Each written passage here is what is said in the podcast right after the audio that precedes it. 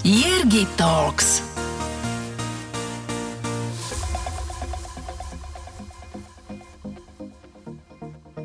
Rodak z Bratislavy, absolvent Fakulty telesnej výchovy a športu Univerzity Komenského v Bratislave. Celý svoj život zasvetil športu. Tri roky pôsobil v USA ako kondičný tréner tenistov a medzi inými sa venoval aj svetovej jednotke Leightonových Hewittov. Dnes sa venuje vrcholovým športovcom aj bežnej populácii v oblasti zlepšenia výkonu, zdravia a rekondície po zraneniach. Silový a kondičný tréner, spoluzakladateľ a spolumajiteľ tréningovo-rehabilitačného centra Health and Performance. Tomáš Mihalik. Ahojte všetci. Miho, vítaj v podcaste Ergi Talks. Ahoj Ergi. Ja sa veľmi teším, pretože ja mám k športu ako človek blízko a zároveň som presvedčený o tom, že mnoho biznis vecí má k športu veľmi blízko a ľudia si to častokrát neuvedomujú. Takže ja som veľmi, veľmi sa teším na to, keď budeme schopní pomenovať športový výkon eh, k biznis výkonu a k manažerským výkonom, pretože vy u vás v Health Performance trénujete okrem vrcholových športovcov aj vrcholových manažerov. Eh, je to tak a by som povedal, že sú na to aj dáta. Tým, že sa venujeme takým projektom, ako je dlhodobá športová príprava mládeže, predstav si to ako jednotlivé časti e, toho života, toho dieťaťa, ktoré sa začne venovať pohybu ako takému. Je to náuka pohybe na začiatok, pohybová príprava, potom kondičná príprava, učiť sa trénovať. A ten posledný stage, by som povedal, to je niekde na úrovni 19. roka života, je, že má možnosť ten človek ísť do profesionálneho športu, to znamená, bude platený za ten svoj športový výkon, zabezpečí si nejakú budúcnosť a nie všetci majú toto šťastie, možno 1% populácie. No a ten posledný stage je Active for Life, aktívny pre život. To si, to, to si ty pomenoval. A uh, zobrali Briti teda vzorku uh, ľudí, ktorí sú úspešní biznismeni a pomoc, pomocou nejakou dotazníkovou metodou spravili ich úspešnosť a teda ich s, koreláciu, súvi- na šport? koreláciu na šport a bolo tam 85 alebo niečo, wow. niečo také akože závratné akože číslo v tomto. To znamená, naozaj platí to, že ak, a to stále hovorím rodičom, že šport nie je e, len o fyzickej tej aktivite, ale vychovávanie človeka pre spoločnosť, ktorý vie vyhrávať, prehrávať, vie pracovať e, v kolektíve, vie emocionálne zvládať napäté situácie, vie mať e, veľmi dobré také vlastnosti ako cieľavedomosť, systematická práca a to všetko, čo robí aj dobrého biznismena. Čiže tam je tá tvoja by som povedal, tá odpoveď na tú tvoju otázku, že prečo má šport a úspešný biznis, keď to tak poviem, e, dokopy, lebo nie je to náhoda, je to systematická práca. Jasné. A e, ja som veľmi rád, že na to existujú aj dáta a nejaké, nejaké reálne podklady, pretože a, tak ako si to pomenoval presne, že ja si pamätám v minulosti, keď som skladal týmy a budoval a rozvíjal, že ja neviem, niekoľko členného som potreboval naraz na väčší marketingový tím, tak bola to jedna z takých, eh, nazvime to, že veľmi praktických a pragmatických otázok, že aký má ten človek vzťah k športu a či niekedy robil nejaký, nazvime to, že vrcholový šport, hoc naozaj, že v 15-14 rokoch, že nemusel to dotiahnuť na profesionála už v dospelosti, ale presne toto ja som za tým mal, že ten človek eh, vie, čo je prekračovať komfortnú zónu, lebo letná príprava alebo zimná príprava v akomkoľvek športe je niečo, čo nechceš robiť. Hej. Väčšina detí nemiluje behanie, ale, ale miluje naháňať loptu, puk, basketbalovú loptu, to je jedno, ale naučí sa, že OK, na to, aby som bol dobrý futbalista, hokejista, e, tenista, tak potrebujem nejakú sílovo-kondičnú prípravu a obetujem ju. Hej, že idem cez tú hranicu toho komfortu. A pre mňa to vždy bolo také, potešujúce, ak, ak mi ten človek potvrdil aj takúto vec a, a tým pádom ja som vedel, že aj v tej práci ho viem vystavovať takýmto situáciám, lebo oni v tom živote prichádzajú tie situácie. A potvrdilo sa mi to, keď eh, jeden z mojich šéfov eh, a taký, ktorý som si aj vážil a mal som ja doteraz, teda ho mám rád, tak, tak on v mladosti mm, behával na lyžiach Hej, že bežky bol jeho, jeho kľúčový šport a my sme si sadli dynamikou, energiou a tak ďalej, presne vďaka tomu, že, že sme vedeli obaja, že čo to je prekračovať tú komfortnú zónu. Ale my sme tu dneska, dneska to bude o tebe a o tvojom životnom príbehu a, a o tom až po súčasnosť. Počúvate Jergy Talks. Ale začneme takými, a posluchači už vedia, začneme takými dvoma štandardizovanými otázkami a to je, že kto si ty jednou vetou? Môže byť aj rozvinutá. No, keď som sa stal, vysvetlím, keď som sa stal obeťou vlastného podcastu, že som bol hosťom, tak som prehodnotil a doplnil som tam tú, tú časť, že môže byť aj rozvinutá tá veta. Čiže kto si ty v skratke? Som človek, čo chce pomáhať ľuďom tým, čo vie a to, čo vie, chce šerovať s ľuďmi, aby aj tí iní mohli pomáhať druhým, aby to malo reťazovú reakciu ako keby pre spoločnosť. Skvelé. Aké sú tri slova, ktoré ťa najviac charakterizujú? Zaujímavé. Jedna z vecí je sila asi. Nie je to len, nemusí to byť len Fyzická? fyzická. Je to česť. A možno empatia. Sú to vlastnosti, ktoré sa sklbujú v tvojej profesii aktuálne?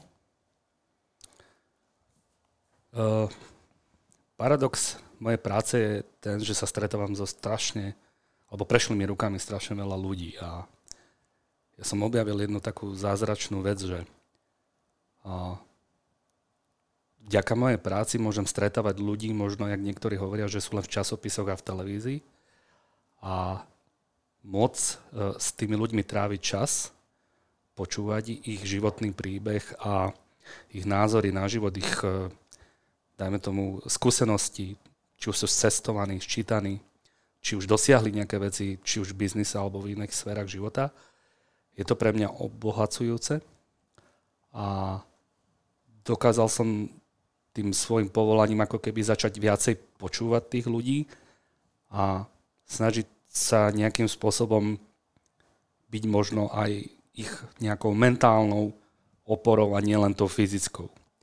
Takže samozrejme, že keď máš 18 a chceš veľké svaly a si taký ten začiatočník tréner, tak tie priority sú niekde inde, ale časom, keď sa vyvíjaš a samozrejme prichádza to aj s vekom, tiež už mám nejaký vek za sebou a toto bolo také, by som povedal, to postupné moje poznávanie toho celého, že že ako som teda, a ja sa vyvíjal po mentálnej stránke, že myslím si, že tá empatia napríklad, alebo to schopnosť sa vcítiť do kože tých ľudí a vedieť im poradiť tým správnym spôsobom, čo pre nich je dôležité, aby zmenili svoj prístup k svojmu zdraviu, k svojmu životu a aj k tej telesnej schránke, ktorá potom neskôr bude mať vplyv aj na tú psychiku a budú mať možno kvalitnejší a nazvime to šťastnejší život. Takže ono sú to nejaké také prepojené nádoby. Neviem, či som ti dobre odpovedal na tú otázku. Pozri sa, existujú len dobré odpovede dnes, pretože nikto nevie, čo si chcel povedať a čo si mal povedať.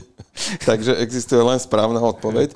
A poďme ale na ten teda príbeh tvojho života, lebo už aj v tom úvode uh, sme spomenuli, nazvem to, že Pomenovali sme dva veľké úspechy. Jeden je, že si trénoval svetovú jednotku, druhý je, že si spoluzakladateľom doteraz funkčného tréningového centra, ktoré je z môjho pohľadu úspešná, má svoju, svoje miesto na tom trhu a dokonca by som povedal, že svetlú budúcnosť pred sebou. Ale poďme k tomu, ako si sa k tomu dopracoval. Aké ty si mal detstvo v Bratislave?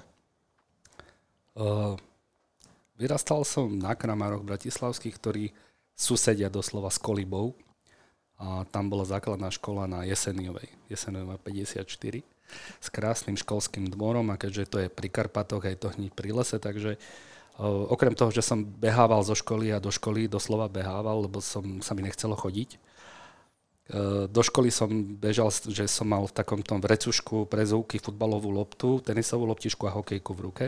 To som mal na chrbte. A jednoducho, keď bolo viacej futbalistov, hral sa futbal, keď e, bolo viacej hokejov, hral sa hokejbal.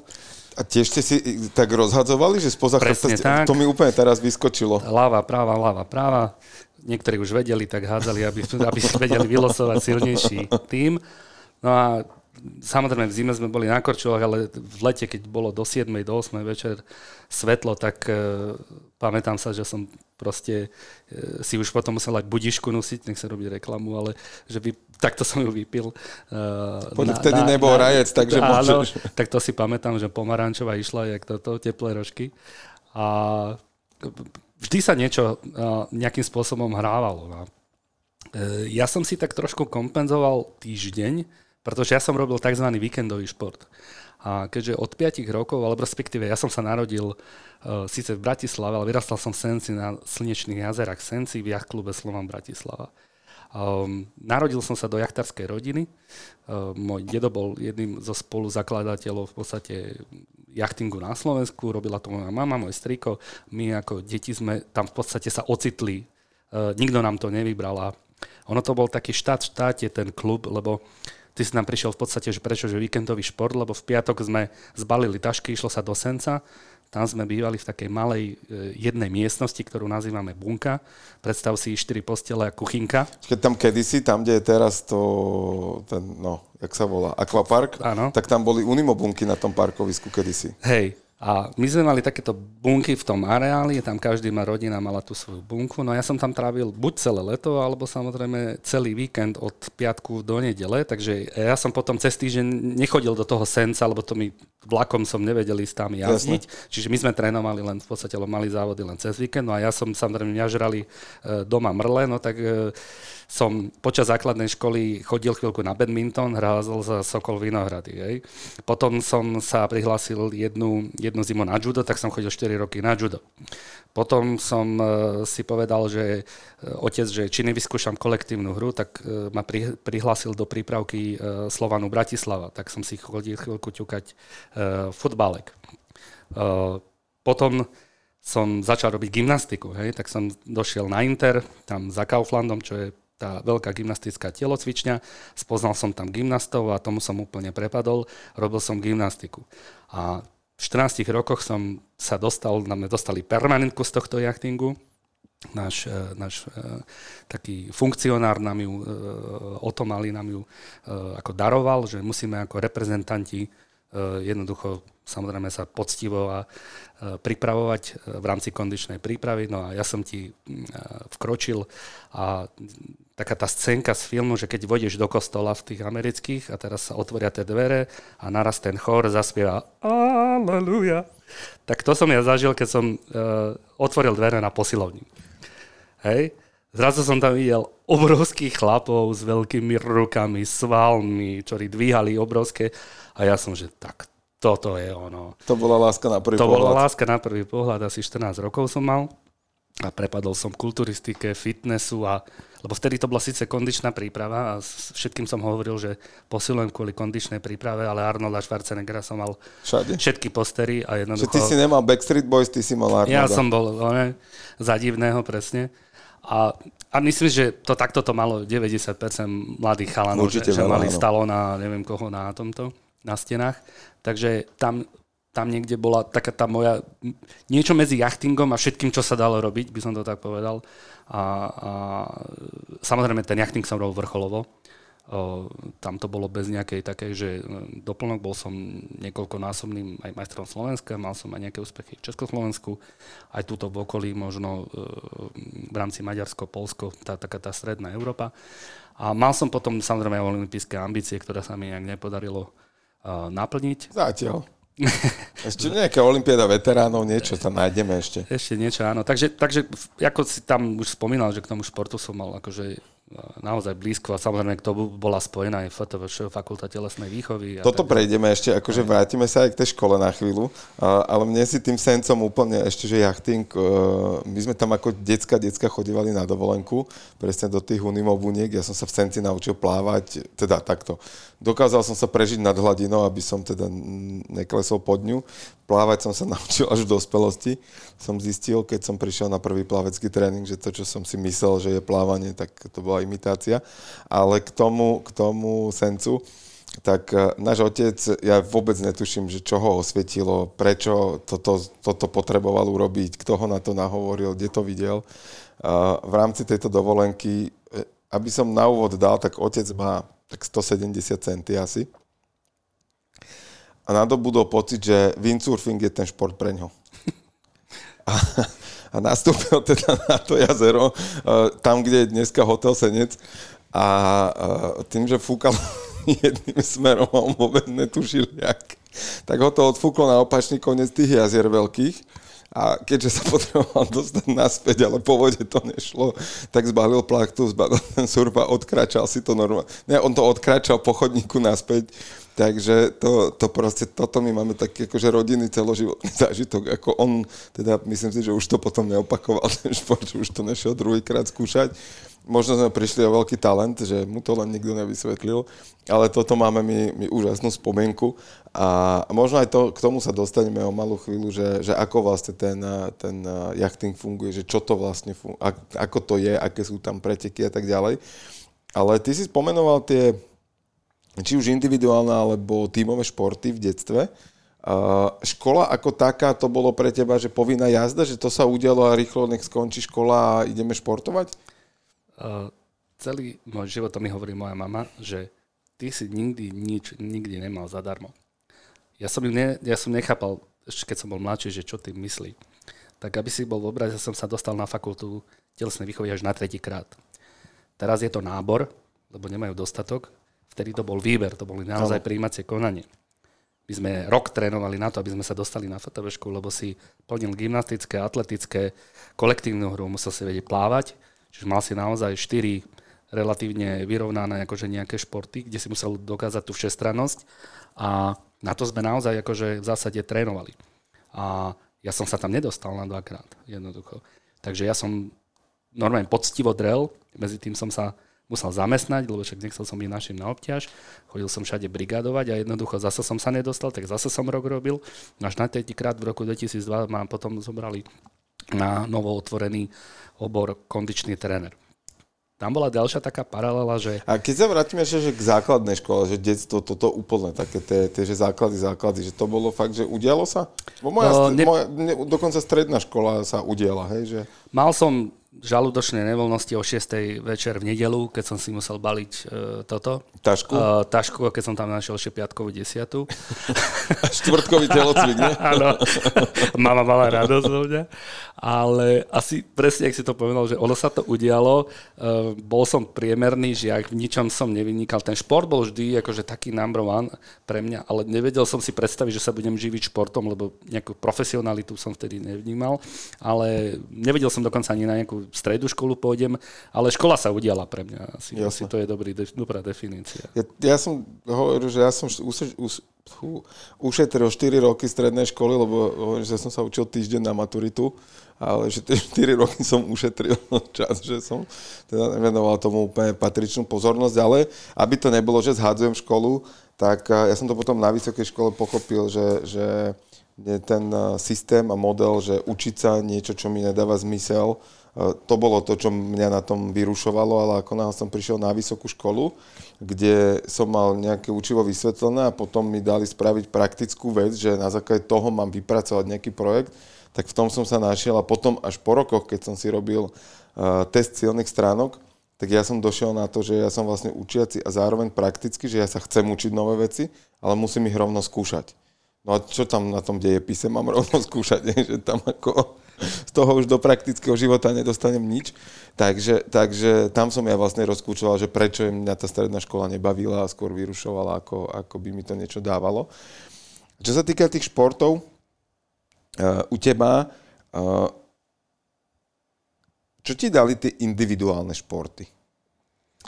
Um, dá sa povedať, že uh, tým, že som robil aj v rámci jachtingu, um, ono sa tam dá robiť jednoposádková trieda, kde jezdí jeden a potom dvoj, dvojposádková. Ja som vždy inklinoval uh, v rámci toho jedného. Ja som sa rád spolahol sám na seba. Chcel som byť nahnevaný na seba, keď som niečo pokazil a nechcel som sa nikdy spoliehať na to, že musím na druhého čakať a keď on ochorie, tak ja nebudem môcť niekam ísť.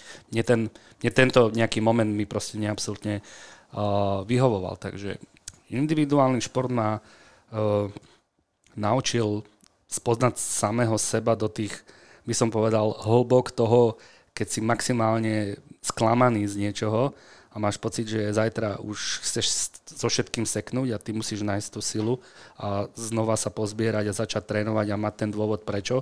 Takže tá individualizácia, alebo by som povedal, mi dala takéto hĺbkové seba spoznávanie, by som to tak povedal. A to, taká nejaká tá, že čo natrénujem a naozaj čo poctivo natrénujem, to sa naozaj prejaví. Tam, tam to všetko sa ako krásne ozrkadlilo, že keď som netrénoval, tak to bolo vidieť. Keď som trénoval, tak to bolo vidieť. Čiže, čiže mm, reflektovalo to naozaj tú moju drinu alebo tú moju, ehm, to, čo som chcel nejakým spôsobom dosiahnuť. Takže toto som sa veľa naučil a naučil ma to môj taký mentor a tréner, Peťo Mostný, Franky ho poznajú pod eh, prezivkou. Eh, všetci, kto sa venujú buď teraz bež, bežeckému lyžovaniu, on spravuje bežecký areál na Štrbskom plese, ale je to skvelý, bývalý vynikajúci jachtár, ktorý sa skoro na tú olympiádu dostal.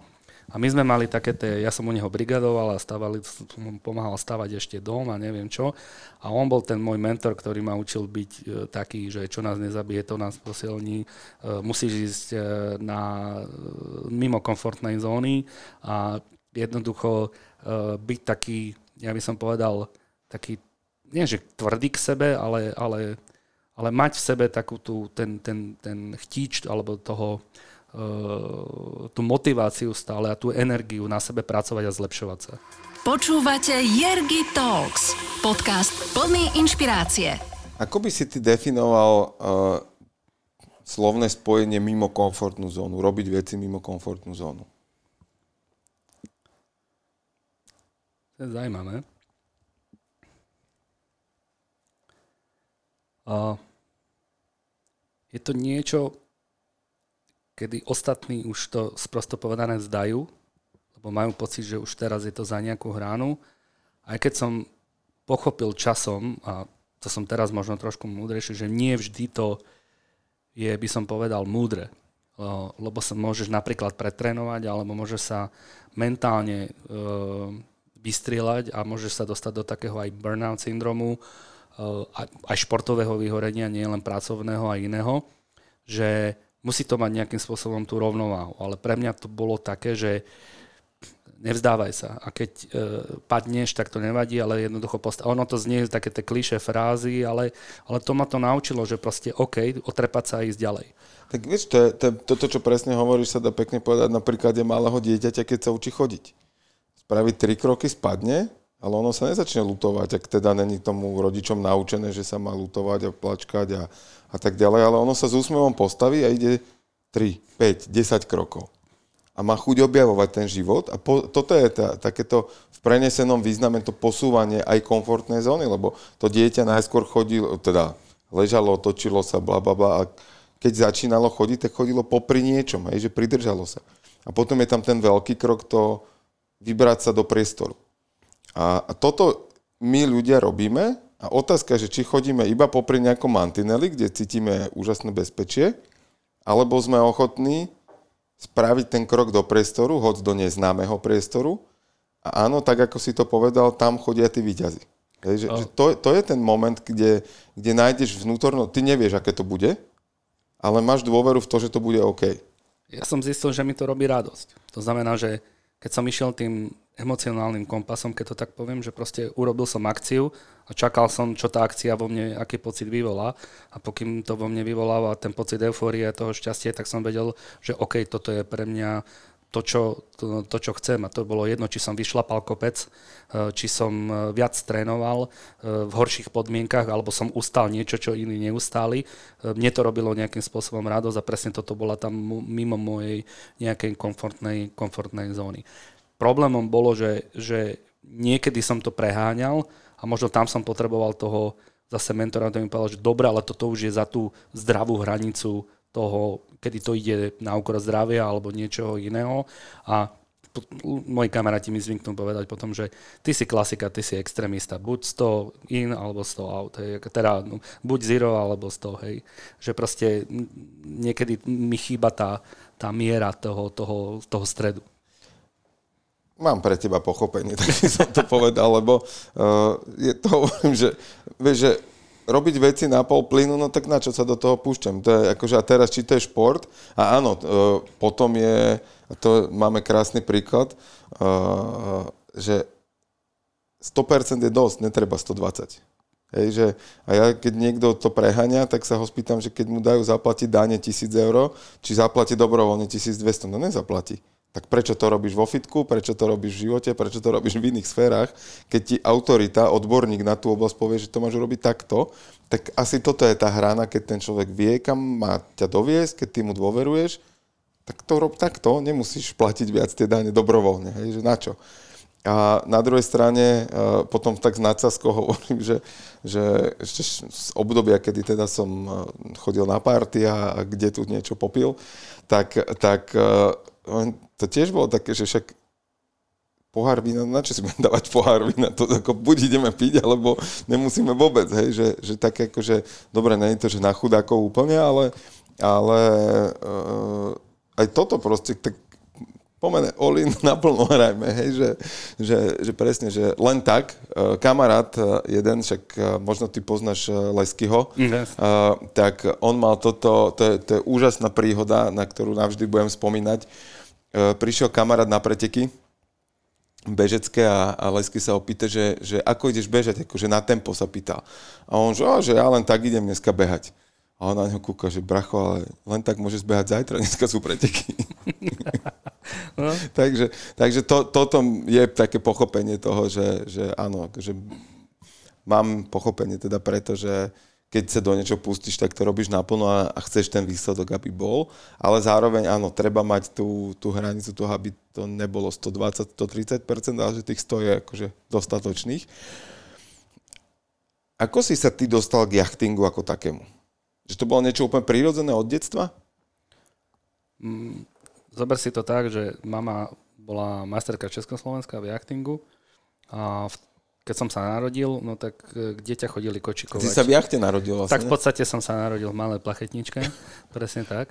A jednoducho vyrastal som a letné prázdniny, celé som, čiže hovorím, ja, ja som nad tým nerozmýšľal. To, proste súdičky to tak chceli a ja som sa narodil do toho klubu, takže ja som sa k nemu docela, jak tam si, doslova jachting sa dostal ku mne, keď to tak poviem. Ako si ty znášal tie prvé víťazstva? Aké to bolo? Ako no, si zistil vlastne, že si dobrý v tom? Um, taká zvláštna... U mňa to bol taký zvláštny, uh, zvláštny prechod, lebo uh, Jachting je dosť náročný finančne, kde potrebuješ relatívne dobrý materiál. My ako postkomunistická krajina, relatívne to si zober, že bol niekde rok 92, hej, do 95. som jazdil za žiakov a potreboval som relatívne dobrý, dobrý materiál. A nemali sme tie finančné možnosti, to znamená, dostali sme pridelený klubový materiál, ktorý už mal nejaké, nejaký, nejaký vek. A keď som išiel na tie E, zahraničné preteky do Rakúska, Maďarska alebo do Polska. Aj napriek tomu, že som mal ten zlý materiál, som nikdy akože nevyhrával, ale dokázal som jazdiť do 10. 15. miesta, čo medzi 70-80 plachetníc je veľmi slušný výsledok. A celý život som trpel na to, že čo by bolo, keby som mal nejakým spôsobom, uh, by som povedal, lepší materiál. A nestačilo mi to že som vyhral Slovensko niekoľkokrát, alebo že som bol takto, ale ja som mal samozrejme klasika, tie najväčšie ambície a tam som sa chcel zrovnávať s tým, ako keby s tým svetom, len nikdy sa mi to nepodarilo mať tie podmienky, naozaj tak trénovať a využiť ako keby tú svoju povahu alebo to chcenie a pretaviť tú energiu do toho, že a vidieť ten výsledok. Paradoxne teraz robím to na staré kolena, ale však možno k tomu sa ešte dostaneme, že teraz som sa trošku k tomu jachtingu zase vrátil a mm, možno to znie smiešne, že tú ambíciu mám, ale momentálne už ako keby mám na to aj to zabezpečenie, že už tým, že sme sa posunuli aj ako krajina, aj z ekonomickej stránky, tak už nie sú to pre nás nedosiahnutelné veci mať lepší ten materiál, alebo um, porovnateľný s tou svetovou špičkou. A viem naozaj si teraz povedať, že je to už len o mne že celý ten deficit uh, z toho, je, zmazaný. je zmazaný a teraz je to OK, tak teraz poď, ukáž, je to v tebe alebo nie je to v tebe. No a ja som čakal, dokedy budem mať 40 rokov, lebo my od 40 rokov máme Masters kategóriu a ja som sa v španielskom Mar Menor 2003, čo to je, 21? Áno, 2021 som sa zúčastnil prvých majstrovstiev sveta, kde zo 112 ľudí som skončil 26 čo nie úplne som akože na to nejak trénoval a tak ďalej. A som si povedal, dobre, tak akože viem, že by som mohol, a teraz akože mám v kutiku vo svojom vnútri nejaké sny ešte a chcem si ich len s tou realitou porovnať, že OK, mm. že, že mám na to, nemám na to. Takže v tomto koničku e, Dlho som ten jachting do, dokonca nerobil, lebo som trošku na ňo zanevrel a som prestal jazdiť v 2002, tak ako vrcholovo. A tým, že som začal robiť toho kondičného trénera, zase a sme sa bavili 0 a 100, tak som robil jachting na 100 a keď jachting sa nedal robiť na 100, tak keď som začal robiť FTVŠ a začal som trénovať a vzdelávať sa v oblasti kondičného trénerstva, tak to som robil zase na, tam na 200 a nerobil som vôbec jachting. Áno. Len potom som spoznal manželku a tá povedala, že ten jachting je také fajn, že to by sme mohli občas niekde sa vybrať len tak cez víkend a vodička a e, pekné prostredie a tak ďalej a urobiť si výletík a ja, že prečo nie. Takže teraz som sa k tomu tak akože trošku vrátil. No a teraz nejakým spôsobom ten jachting je taká pre mňa alter ego, kedy čerpám, by som povedal, že životnú energiu. Že je, okay. je, to, je to forma... Je to, relaxu? Absolutného relaxu. Je to, je to niečo, čo mi dobíja tie baterky, aby som potom mohol byť produktívnejší v práci. A, lebo naozaj tej práci som venoval strašne veľa, či už ohľadom konferencií, vzdelávania, čítania, cestovania a všetko. Obetoval som tomu naozaj strašne veľa. Len problém bol ten zase, že tak som bol, tak veľmi som do toho išiel, že až som to prepálil a bol som potom samozrejme aj tak trošku vyhorený, uh-huh. že, že ja som človek, ktorý možno hľadá celý život nejakú rovnováhu a balans medzi tými uh, vecami, ktoré sú, by som povedal, že dôležité. A samozrejme veľký, obrovský podiel má na tom moja rodina, pretože sa nám narodil s Katkou syn, a Maxo a vidieť ho vyrastať a učiť ho a, a nejakým spôsobom ho viesť k tomu športu a byť s tou rodinou a, a ešte robiť to, čo ťa baví, tak to je pre mňa úplne, že balada.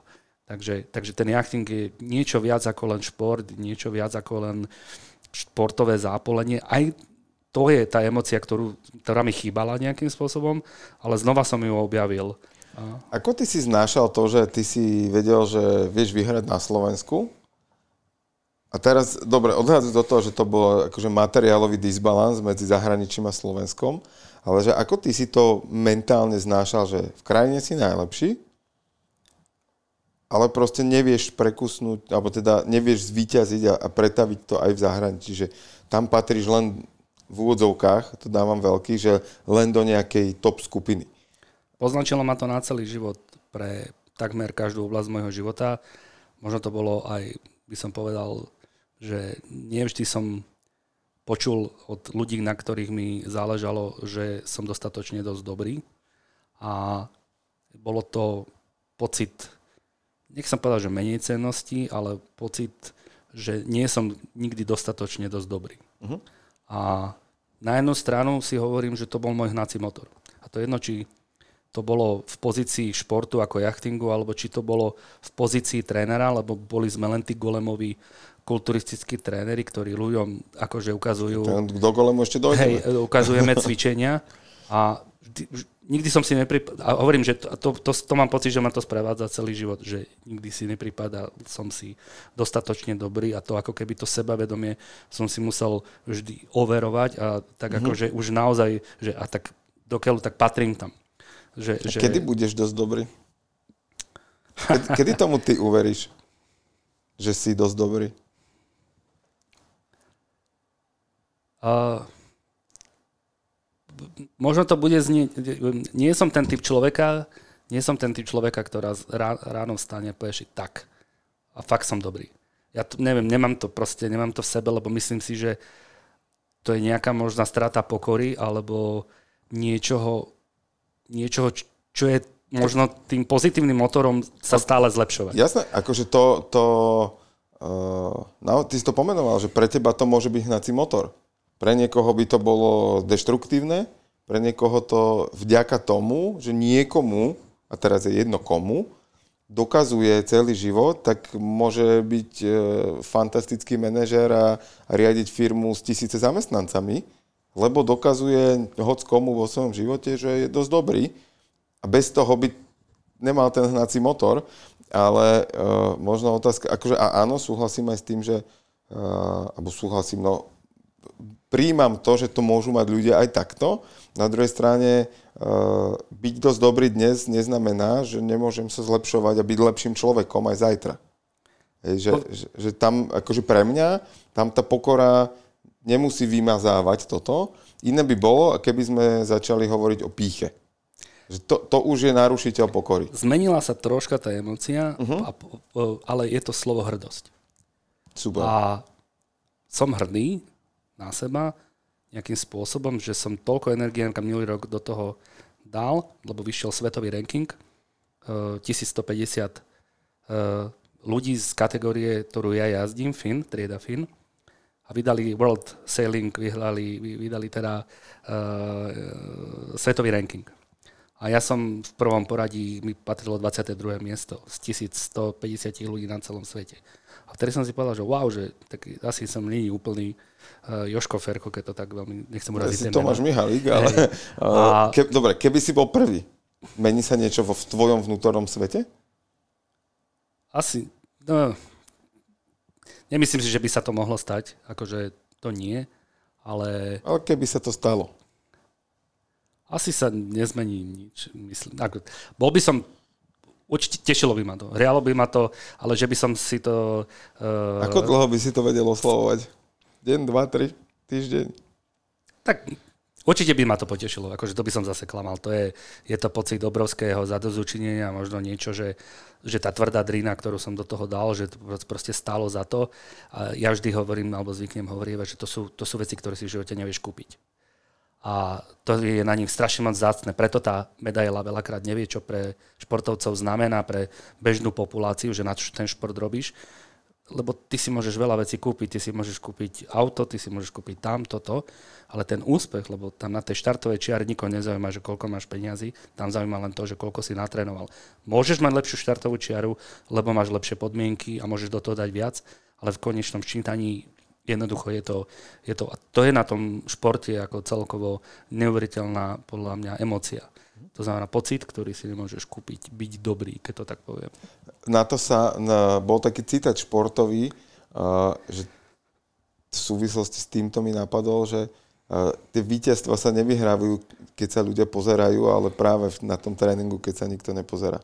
Tak. Že vtedy sa vlastne vyhráva. Aj mentálne v zásade, že to je, vtedy tam buduješ tú mentálnu odolnosť voči, na tú, tú prípravu, ale aj tú fyzickú sílu, kondíciu a tak ďalej. A ty si pomenoval ale jednu, jednu takú mm, vec a to je, že veľa si času strávil, aj, aj peňazí investoval do vzdelávania, e, seminárov, kurzov, cestovania po celom svete za, za informáciami. A je to v takom možno trochu protiklade voči tej základnej strednej škole, že kde ty vnímaš, že sa zrodila tá zmena, že, že čo sa udialo, že zrazu si bol dychtivý po tých informáciách? Ty si to pomenoval, že čo vlastne, e, prečo teba začala škola baviť? A e, ja som len našiel niečo, v čom som mal pocit, že ma baví a že v tom môžem byť dobrý. Že naozaj, že zase, zase to bolo o tom, že to je jedno, že či chceš byť architekt a baviť a navrhovať proste uh, pekné budovy, alebo proste hoci čo, čo kto robí. A ja som objavil v tom, že, že fyziológia, anatómia a uh, tréning športovcov je niečo, čo ma strašne moc baví. A potom ti už nikto nemusí hovoriť, aby si sa lepšie učil, lebo ty dychtíš po informáciách, lebo vieš, že tie informácie chceš vedieť pre tú realitu, ktorú naozaj reálne robíš. Čiže e, ja som chcel tú informáciu vedieť, lebo som vedel, že tá informácia máš živý, alebo respektíve nerobil som to samozrejme len preto, aby ma lepšie živila kvôli peniazom, ale že ma bavilo, keď som niečo vedel a vedel som s tými ľuďmi pracovať a oni mali nejaké uh, potom úspechy, ktoré, ktoré som ja videl a že mi jednoducho rukami takto prechádzali. Takže to bola motivácia, že naozaj, že ma skoro pomaly z tej školy, nehoň, že vyhodili, ale mal, nemal som dokončené pomaly až nejaké skúšky vyvolal dekan, že ak nezapnem, tak jednoducho, že už mi nedajú ďalší termín a mám vybavené a že 3 roky proste štúdia sú v prdeli. A jednoducho nejak som proste zapol. Ono to bolo aj tým, že to som ti už spomínal, ten golem, že vlastne ja som veľa bol a trávil času v podstate tam. Len som si zase možno neuvedomoval, že to je síce fajn, že som tam tréner, ale keď e, nebudem mať vysokú školu dokončenú, tak ma nikto nebude brať uh, vážne. Takže ono sa to stalo tak niekde v polovici tej vysokej školy, že to nebolo od začiatku, že som našiel, čo ma baví a išiel som jak pilka 5 rokov. Tiež to bolo také, že som to bral tak, ako že však dobre, idem, som na nejakej fotovoške a baví ma to, ale že by som tomu nejak prikladal váhu. A tam v polovičke sa to nejak e, zmenilo. Končil som s červeným diplomom, e, ale iba preto, lebo hovorím, že som sa našiel.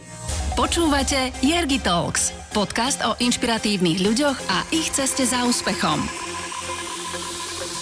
Počkaj, ale ty ešte si potom, ako si skončil magistrát, sa rozhodol, že je málo ešte. Ono to bolo kvôli tomu, že jeden náš kolega, vlastne ktorý ma učil, povedal, počúvaj Tomáš, nechceš trénovať volejbalistky, ja na to nebudem mať čas. A išiel som trénovať Slavu Júka volejbal ženy, ako štvrták na výške. Obrovský stres, lebo však akože ešte nemám dokončenú školu a teraz akože študent ide trénovať a to a som mladý. No a mne sa ti podarilo s nimi získať e, titul majstra Slovenska ako realizačný tým, ako kondičný tréner. Ja tu som zažil tú emóciu, víťazstvo, tie nervy a to všetko a ja hovorím, wow, toto je strašne blízko tomu jachtingu, že toto sú zase tie emócie, aké chcem ja prežívať. A tak som zrazu, ako keby ja som si začal nahrádzať, že keď budem robiť s tými športovcami, tak budem s nimi prežívať tie úspechy, neúspechy a tak ďalej a vlastne tak trošku s tým športom stále budem spojený. A v zásade som sa dostal až tak, že som teda končil už ten piatý ročník na, na magistra a už tam mi teda dekan hovorí, že počúvaj, že celkom si šikovný, že čo myslíš, že či, čo by si povedal na postgraduál. No, tak ja som z toho bol tiež taký vytoto, že či vôbec na to mám, samozrejme zase tie pochybnosti. A tak som sa rozhodol, že OK, a dostal som sa na skvelú katedru, na katedru atletiky, kde učili, by som povedal, špičkoví odborníci, by som povedal, v rámci Slovenska a jednoducho mal som fakt možnosť, aj som mal skvelých spolužiakov uh, tam a tam sa niekde menila aj tá moja, taká tá, ten prístup k tým informáciám a som si vtedy hovoril, že OK, že začali sme chodiť do Prahy najprv, Vieš, že tak sme tak opatrne, že ideme len túto uh, za, kúštik za roh, že tak ešte česky rozumieme. S angličtinou som mal ešte vtedy akože problém. No a potom to tak postupne, že dobre, ok, musíme prekročiť svoj tieň a ísť po tej informácie, sa nebať ísť do sveta a tak ďalej. A ono to tak nejak akože kvázi same, same prišlo, takže potom ešte samozrejme postgraduál. No a po postgraduále to bola také, keby to napísal sám život, že som dostal proste ponuku vtedy od kondičného trénera Dominika Hrbatého, od Ivana Gaboviča, teda aj od Dominika, že potrebujú pomoc iným americkým tenistom a že mám ísť tam na skúsi na dva týždne. No ja som ti obhájil dizertáciu v rámci tej, alebo preto obhajovou som išiel na dva týždne do New Yorku, tam som spravil, ako by som povedal, e, tento vstupný, vstupný rozhovor a vstupnú nejakú skúšku, že mladému sa ľúbilo, jak som s ním, a čo som s ním robil a oni, že OK, že dávame ti kontrakt na rok. A nakoniec z kontraktu na rok boli, kontrakt, boli 3 roky. Takže odchádzal som v septembri, ani nie, že do Ameriky, odchádzal som e, do Melbourne a prvé 3-4 mesiace v podstate bolo, som cestoval medzi Melbourne, Sydney a Perthom, lebo tam sme mali akože v podstate turnaje a nejaké, uh, nejaké tréningové kempy. No a v rámci toho som sa tam zoznámil s Leightonom uh, Hewittom cez uh, austrálsky Davis Cup a cez jeho trénora, teda jedného trénera Jamona Kraba. A tak nejak to proste ono to tak, že bol som vždy, ja mám pocit, že bol som v tom živote na, jak sa hovorí, správny čas, na správnom mieste. A... Ale bol si pripravený. Hej. No vieš, ono, ono, ak by si pripravený nebol, tak to tam možno neobjavíš. Uh, možno by ten Ivan nezavolal tebe, ale zavolal niekomu inému. Uh, a, a toto, toto sú možno také, áno, na jednej strane môžeme veriť na náhody, ale, ale, alebo sa môžeme baviť o tom, že tým, že ty si vykročil do toho sveta, aj do toho doktoránskeho štúdia. A tam som sa ale ja chcel ešte sa staviť a spýtať, že aké to bolo zrazu prejsť na tú opačnú stranu, lebo to doktoránske štúdiu zrazu, že ty učíš, ty sa postavíš pre tých, pre tých študentov a vekovo ste si príbuzný, ešte máš v pamäti, ako si sa ty správal, keď si sedel v tej lavici. Tak aké bolo toto pre teba?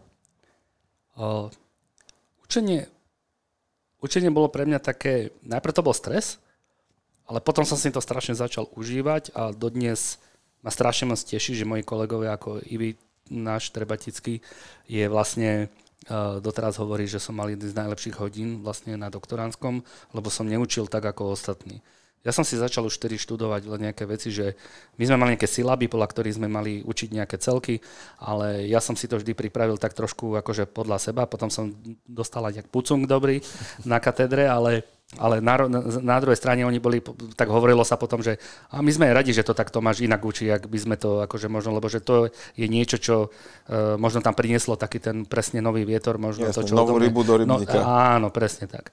Takže ja som si to náramne užil a videl som, že mám nejaké teoretické poznatky a chcel som ich aplikovať do toho tréningu a mal som teraz tie študentské skupiny tam, a ja som videl, že neúplne to tak funguje, ako to je na tom papieri napísané, alebo jak hovoria príručky.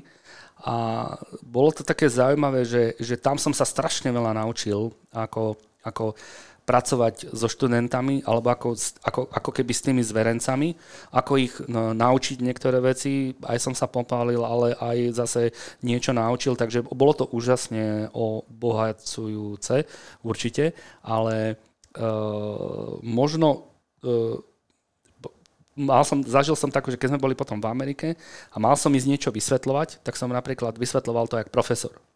A on mi povedal, že uh, you are good teacher, but uh, you have to be good coach.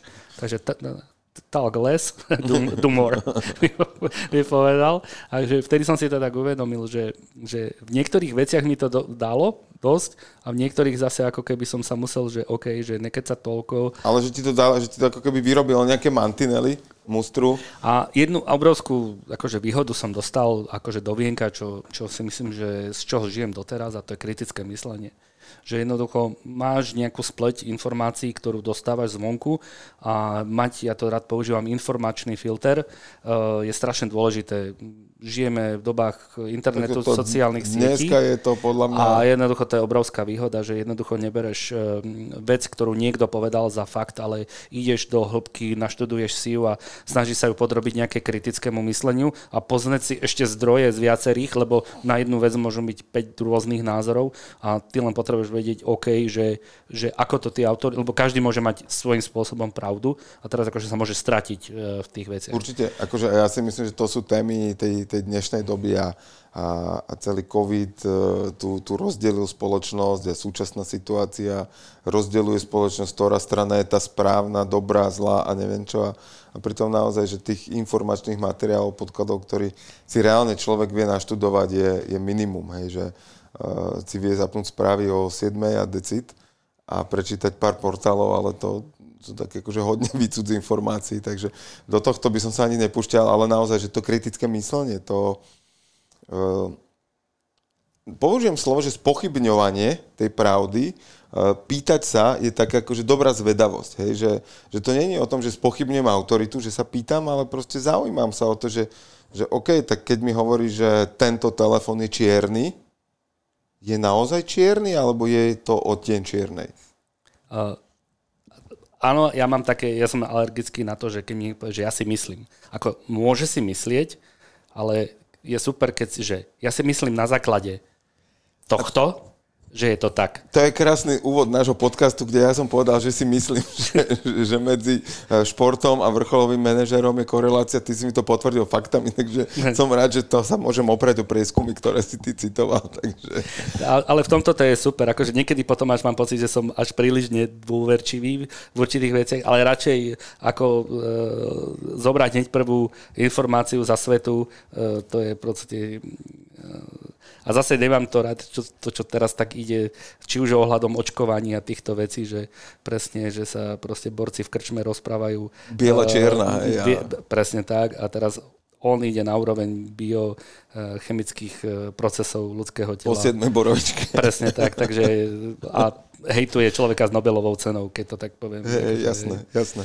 Uh, ako ty vnímáš uh, svoju cestu, svoje pôsobenie v Goleme. Ty si ho spomenul, že tam ste v podstate začínali ako tréneri a to bolo asi aj obdobie, kedy my sme sa prvýkrát nejak, že, že začali registrovať, že existujeme a ja som sa nedávno strašne dobre pobavil, teda veľmi dobre, pobavil, keď, keď ste s Myšom došli, lebo ja fakt teda som v živote nestravil veľa času v gymoch, ale Mišo bol môj prvý tréner. Mm? Fakt v tom goleme, to mňa tam kamarát Peťo Šujan stiahol, že poďme cvičiť, že by sa nám to hodilo, neviem, fakt sme mohli mať 20 vtedy, akože ak vôbec. A, a, a Mišo bol náš prvý tréner. V Auparku v goleme, to normálne, že odpadávka. Víš, golem bol, akože, bez golemu by som nebol dneska tým, tým som takisto, pretože to bolo takéto, že tých, ktorých si videl v Muscle and Fitness a svet kulturistiky od Hani Štepánkovej a Števaurosa, a týchto, tak ty si zrazu trénoval vedľa nich. A aj od nich si sa veľa naučil fitness, ak Dano Medo a neviem kto, a Jany Landl, rozumieš, a proste celé, veľa ľudí, čo teraz akože ľudia o nich vedia s fitnessov, tak všetci sme tam niekde pred tými fakt 23 rokmi, alebo koľko to je 20 rokmi, tam sme všetci boli tí mladí, ešte nádejní. Takže tá fitnessová komunita bola, vieš, vtedy možno človek poznal Zoru Coborovú a Bezinku, vieš, ano. tam chodili one, herci cvičiť, ale ten golem bol prvý taký akože... Teraz chodia do Európy. Ter, áno, teraz, ter, tam bol prvý taký, taký gym, kde naozaj sa stretávala, nechcem to povedať, že smotánka, ale veľa proste ľudí, ktorí e, niečo znamenali, keď to tak poviem. Takže nám to dalo taký akože obrovský rozhľad Akože boli to presne také tie, kedy sme začali držať prvé diety a veľa sme chodili do solárka, lebo sme chceli byť pekný opálení a mali nás za tých fitnessových e, inštruktorov, ktorí e, spávajú so svojimi klientkami a to boli také tie šeliaké tie, e, by som povedal, ale boli také, že pekné časy, lebo to bolo... A to ako, bola to pravda, alebo nie? Dobre, nič pomeráče ďalej. Uh, historka hovorí, že... Kam, kamarát hovoril. kamarát hovoril. A bolo to také, že uh, strašne príjemné obdobie, ja na to raz spomínam, boli to presne také tie obdobia, kedy som mali, že prvé vzťahy a bola to výška, bol to taký bestarostný život, celkom dobrá platená brigáda, to tak poviem a uh, kopec zábavy, takže ja na golem uh, akože spomínam v takom tom, že bol to bol to skvelý, skvelé aj naučenie sa uh, nových uh, vecí, akože aj v rámci fitness a kulturistiky, aj keď som potom sa dostal do takého e, možno do takého krču, že jak som začal veľa riešiť terapiu a fyzioterapiu a funkčný tréning a zdravotné aspekty pohybových aktivít, tak som tak akože začal trošku hejtovať, či už dajme tomu dneska crossfit alebo, alebo tú kulturistiku a fitness a paradoxne, že dneska možno na staré sa k niektorým veciam vraciam a by som sa možno aj ospravedlil niektorý, niektorým ľuďom, čo som im niekedy na tej ceste povedal, že som to možno vtedy bral ako čierno-bielú, čierno-bielú vec. Takže uh, ja to vidím ako taký vývoj aj svojej, svojej osoby, že uh, vždy aj tým mladším trénerom hovorím, že ne, netreba vidieť väčší čierno-biele, Teraz robím takú prezentáciu, čo budem mať ďalší workshop. A ja som si hneď spomenul na tú svoju cestu ako na taký atletický štadión, kde máš tie liney, ako, kde máš bežať a tam je ten štart. A mám tam vždy zastávky jednotlivé môjho života trénerského a tak ďalej, až teda do súčasnosti. A tam sa im snažím povedať, aby neprebiehali krížom Uh, jednoducho cez tie dráhy, že ja som strašne vďačný za, tú, za, za, ten, za, ten, za tú kulturistiku, fitness, za terapiu, za fyzioterapiu, funkčný tréning, za kondičný tréning, za všetky druhy tých mojich možno ciest alebo etáp, etáp trénera, lebo som strašne rád, že som si mi všetky prešiel, môžem zaujať to kritické myslenie a um, stále menej mám ten pohľad, že sú veci čierno-biele, že iba tak alebo tak sa dá, dá ísť. Závisí to pre predpokladám, že aj od typológie toho, toho športovca nakoniec, hej, že, že asi inak budeš trénovať šprintera a inak vytrvalostného bežca, inak uh, v kolektívnom športe, kde potrebuješ výbušnosť a inak, kde skôr potrebuješ vytrvalosť. Presne tak. Jedné trénovať Jana Volka a riešiť mu achilovky a zranený hamstring a potom dať dokopy tú, tú zdravotnú časť a potom vytunovať ten motor tak, aby e, mohol podávať e, výkony. Presne inak trénuješ hokejistu a tak ďalej. A inak máš napríklad, môžeš mať medicínsku, e, medicínsku úroveň, e, nazvime to, že je hypertrofia je odborný názov pre svalový rast. Hej. A teraz akože povieme, že Ježiš Maria, na čo robíš ty tú kulturistiku, alebo na čo ti sú tie svaly? No, ja som to už minulé, keď sme sa bavili, spomínal, že svaly sú veľmi dôležité pre život, pretože vekom svaly strácame a strácame aj svalovú silu sú veľmi dôležité. Ten, kto má viacej svalovej hmoty, má menšie riziko nejakých kardiovaskulárnych ochorení alebo diabetu alebo iných vecí. Čiže mať svalovú hmatu je dobré. Samozrejme, nosiť je 20 kg navyše v ruksaku, keď ju majú tí extrémne vyvinutí kulturisti, ktorí ju potrebujú na ten, na ten stage, to je iná báza. Tak, tak z neho asi nejdeš urobiť e, na šprint triatlon. Presne tak, ale, ale budovať, keď to tak sprosto poviem, že budovať svalovú hmotu a niekto rieši samozrejme aj tú estetiku, tak akože má to vyšší, ja to nazývam, že uh, väčší význam a môžeš samozrejme riešiť to, že keď má niekto po operácii kolena a má atrofovanú tú nohu, no tak jeden z nejakých uh, levelov tej fyzioterapie je dohnanie toho svalového objemu. No a keď vieš tie metódy, tak nemusíš teraz okamžite to, že, že toto je kulturistické, ale používaš kulturistické alebo tie metódy, ktoré zabezpečia ten svalový raz a tu zmenia, zmenšia tú disbalanciu tých nôh. Takže ani jedna z tých metód, keď to tak poviem, alebo tých, tých vecí nemusí byť strašne moc... Tak, e, že, že existuje, že, respektíve takto, pochopil si dnes, že uh, sa dajú tie, nazvem to, že disciplíny prepájať medzi sebou, že si vedia byť navzájom užitočné? Trafil si presne klinec po hlavičke, že ale uh, tiež som chcel zjesť slona, čo sme sa bavili na začiatku a som zistil, že sa to nedá. A dneska zistujem, že každý ten vedný odbor alebo tie, tie, tie časti toho, toho e, spektra tých informácií majú svoj priestor a keď si chytrý, tak ich vieš prepájať. Problémom je, keď urobíš kolotoč a myšmaš, uvaríš proste ten guláš doslova, ale z ingrediencií, ktoré tam ne, nepatria. Takže buď ho presolíš, Áno. alebo tam dáš niečo, čo maliny, tam ani nemalo byť. Hej, a, a neviem čo, s ovocím. Takže presne ale je úžasné vedieť správne, včasne prepájať tie, tie, tie veci a tie prostriedky. Ako si sa to ty naučil, to prepájanie tých, tých um, disciplín? Vždy som mal mentora, ktorý mi, keď som do dneska budem sranda, že, že aj keď som si vždy, on vedel, že už som ako keby ho pre, prečil informačne.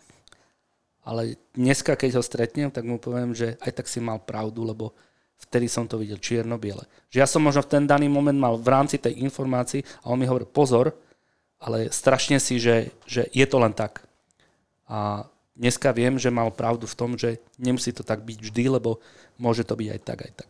Takže no, ja som strašne vďačný ľuďom, ktorí ma sprevádzali na tej, na tej ceste a nastavovali mi to to zrkadlo, že, že eh, aby, aby, som, aby som ten informačný filter získal uh-huh. a boli to proste čas a skúsenosti.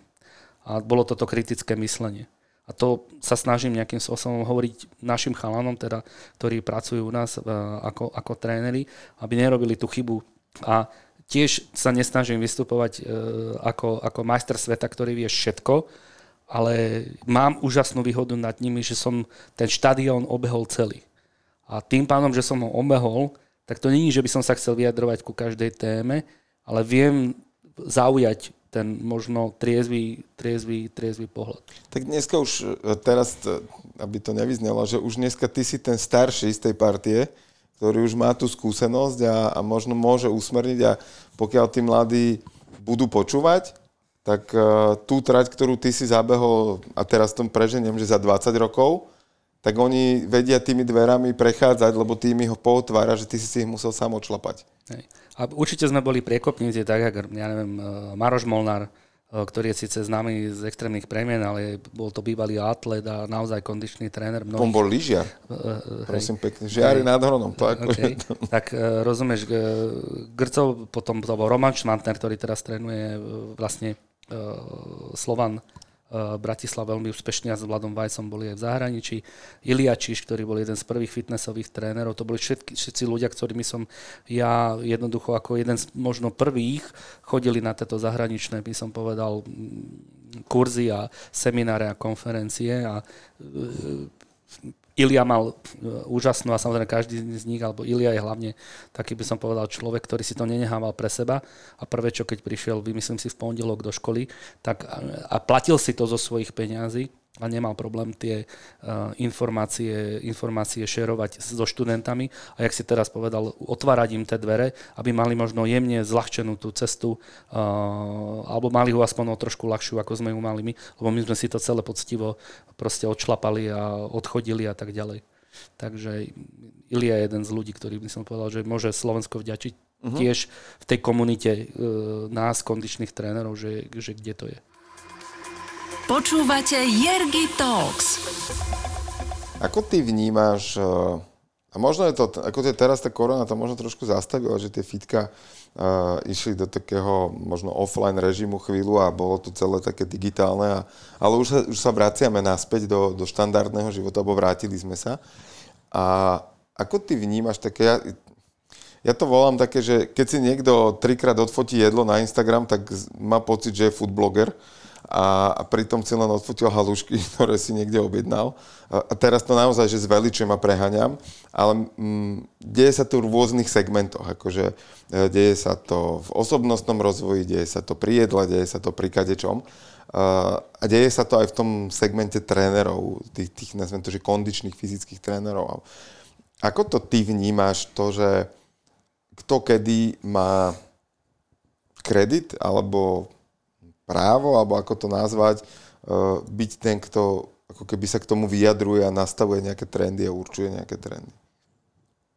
Že či, či, nie, či tiež nie je aj tento svet a pritom on je ako keby veľmi nebezpečný uh, z hľadiska toho, že, že fyzicky ty si vieš dosť ubližiť a CrossFit je jeden z tých príkladov možno, kedy, kedy ja som to volal vždy, že to sú také hormonálne cvičenia, a uh, nie je tajomstvom, že teda ja som s Domčom Hopiakom kamaráda, ale v čase, kedy on teda bol tou, tou jedným z nositeľov crossfitu, tak ja som síce k nemu chodil, ale chodil som individuálne, lebo som tvrdil, že ja na tie hormonálne cvičenia chodiť nebudem. A, a on tiež potom prešiel nejakou vlastnou transformáciou a, a uvedomením si toho, toho svojho vlastného posunu. A on je možno už tá nasledujúca generácia, taká tá, tá po tebe. Že ako vôbec toto ty vnímaš, takú tú zodpovednosť k zdraviu ľudí e, tým, čo tí ľudia trénujú a ako to trénujú?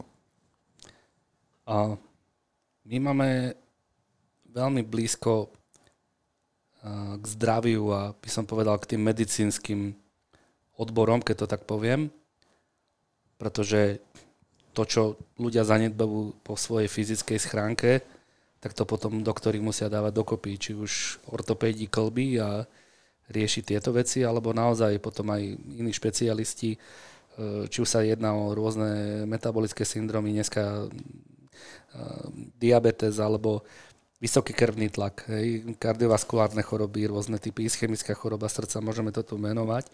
A podľa mňa my ako nositeľia nejakého toho uh, motivácie ľudí sa hýbať a vedieť im povedať, ako sa hýbať a ako začať, Um, my netre, veľakrát si mysleli tieto, nechcem to nazývať, tie štýly, ako je crossfit a tak ďalej, že pracujeme proste s pračlovekom a lovcom a zberačom, ktorý vlastne práve teraz vyšiel zo stromu a vlastne má kompletnú klubovú mobilitu, silu, kardiovaskulárne kondíciu, všetko.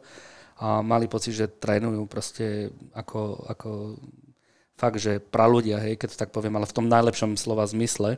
Hej ale my bohužiaľ trénujeme s ľuďmi s nadváhou, s bolestiami, s depresiami, s, s artrozami, kolien so zanedbaným zdravím, 20 rokov sa nehýbali, sedia v kancelárii, sedia v kancelárii. s bolestiami že, že my musíme uh, áno, motivovať tých ľudí, ale, ale tá realita, s čím prichádzame do mi do kontaktu, je veľmi, by som povedal, zlá a do, nechcem byť depresívny, ale tie, tie vyhliadky nie sú úplne, keď sa tá spoločnosť nezobudí, tak nie sú úplne ideálne. To znamená, VHO, ako Svetová zdravotná organizácia, vydala, že v roku 2030 je predpokladaný umrtia na srdcovo ochorenia 30 miliónov ľudí čo je, čo je obrovské číslo hej, za rok.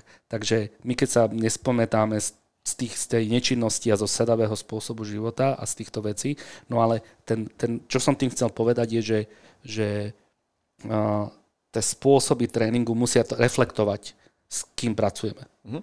A na to potrebujem mať znalosti, pretože uhnať niekomu nejakú srdcovú príhodu pri tréningu alebo e, infarkt alebo niečo podobné, ja neviem, či si to vôbec ľudia uvedomujú.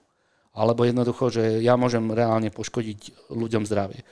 A tam to už není o followeroch a o srande, ale aj mne sa stalo, že proste neúplne ten tréning, dajme tomu, e, ten, ten človek e, alebo to cvičenie spravil dobre a jednoducho potom ho bolel chrbát alebo niečo podobné, som si to potom vyčítal a uh, vtedy si človek uvedomuje aj tú zraniteľnosť tých ľudí a akú úžasnú zodpovednosť má. Takže ak má niekto v sebe tú sebareflexiu, tú, ktorú na tých internetoch proste tam sa stráca, tam je každý frajer, tak potom uh, niekto by si netvrdil robiť influencera len tak a povedať, že teraz si myslím, silitol je zlé sladidlo alebo dobré sladidlo a sa tam predháňajú ten, kto je, má lepšiu kávu a či hento je dobre na hento a či je toto ananasový džus na chudnutie a neviem čo, lebo to povedala pani, neviem, ten alebo ten, ale proste mi to príde taká, že nezodpo- veľká nezodpovednosť tých ľudí, vlastne púšťať do éteru tieto veci. Uh-huh. Mňa strašne moc, akože možno teraz trošku odbočím, ale presne ma to zarazilo, že čo dokážu sociálne siete. E, išli sme cez víkend e, so ženou a v aute mi hovorí, že e, nejaký chlapec urobil tzv. blackout challenge. To znamená, oni sa pridusia a že potom nabehnú ako keby a teraz akože zažijú nejakú eufóriu, adrenalínu z toho nadýchnutia. Chalan v Čechách e, to jednoducho nezvládol a jednoducho sa zadusil. Tak toto by som povedal prirovnať, že možno to je extrém, ale to je proste výzva na sociálnej sieti, že asi by som to tak prirovnal, že niekedy mám pocit, že ľudia toto robia a že, že, či akože, že uvidíme, či prežijú. Hej. Jasné, a tak to je, uh, možno te, akože otvoríme zase trošku vedľajšiu tému, ale to je, to je možno beh, hej, že že tiež pred tými desiatimi rokmi začal taký boom na Slovensku, že ono to tak akože zo sveta prichádzalo postupne a ja hovorím, že Saifa bol prvý moderný bežec, lebo dovtedy behali len divní újovia v krátkých trenkách a potom došiel Maťo, ktorý začal behať normálne. Maťo nedošiel sám, e, ja som ho k tomu dostal.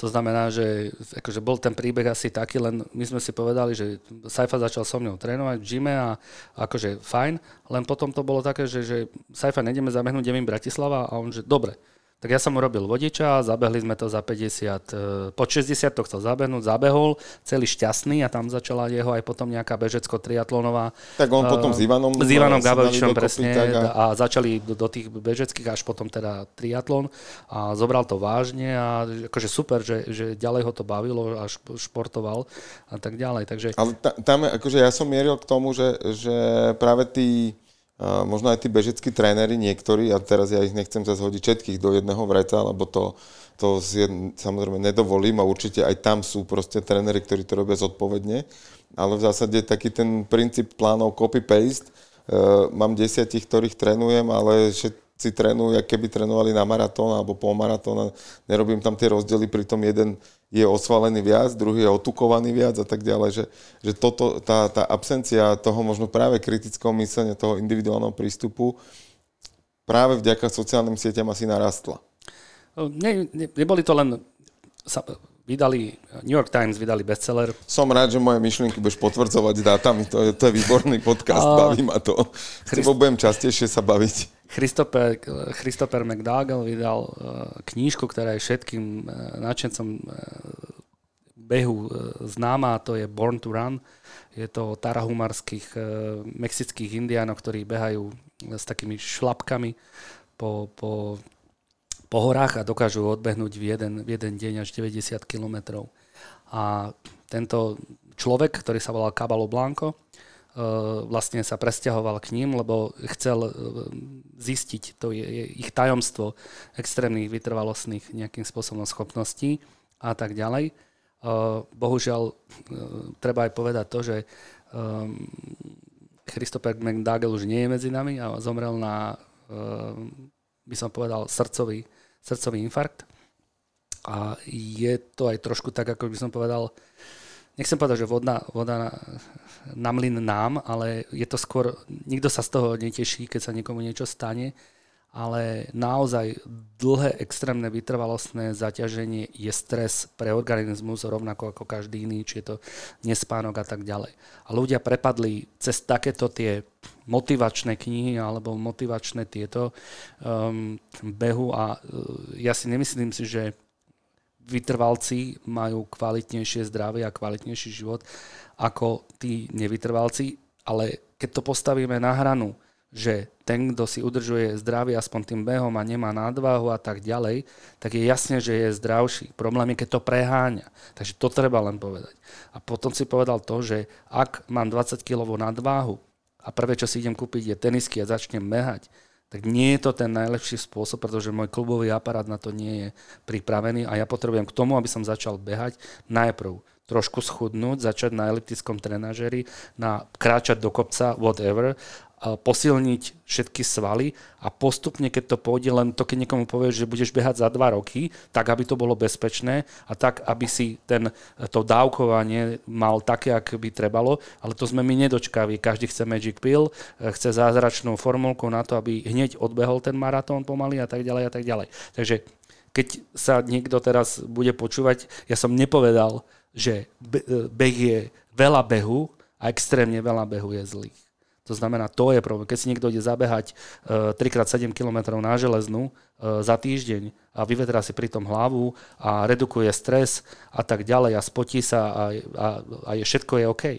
Absolútne všetko OK. Ak niekto sa chce pripraviť na, na maratón, naozaj je to už obrovské zaťaženie, ale maratónci a športovci sa na to pripravujú celý život alebo robia to ako, ako, ako profesionáli. A teraz je veľký, by som povedal, že fenomén, fenomén stresu to ti povedia aj, potvrdia ti to lekári, že jednoducho stres je jedno, či je pozitívny, negatívny, stále je to stres. A my sedíme za počítačom celý deň, stresujeme sa, nespíme, to je brutálny stres. A potom ideme behať, samozrejme, na dve hodiny alebo na bicykel a tak ďalej. Ďalší stres. Takže to srdce dostáva brutálne akože spôsobom zabrať.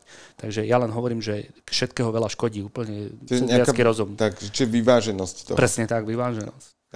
Uh, mne toto, čo, čo hovoríš s, tým, s tou nadvahou a tak ďalej, že, že koľko behať, či behať a tak, tak toto bolo presne, že ja keď som, uh, teda v minulosti som bol presne inak. Uh, ja som si prešiel týmito štádiami na vlastnej koži, že ja som 7 maratónov odbehol a Orava mena som mal a to proste musel som a, a 5 pod 20 minút a desinu za 40 a, a toto všetko to mám za sebou už.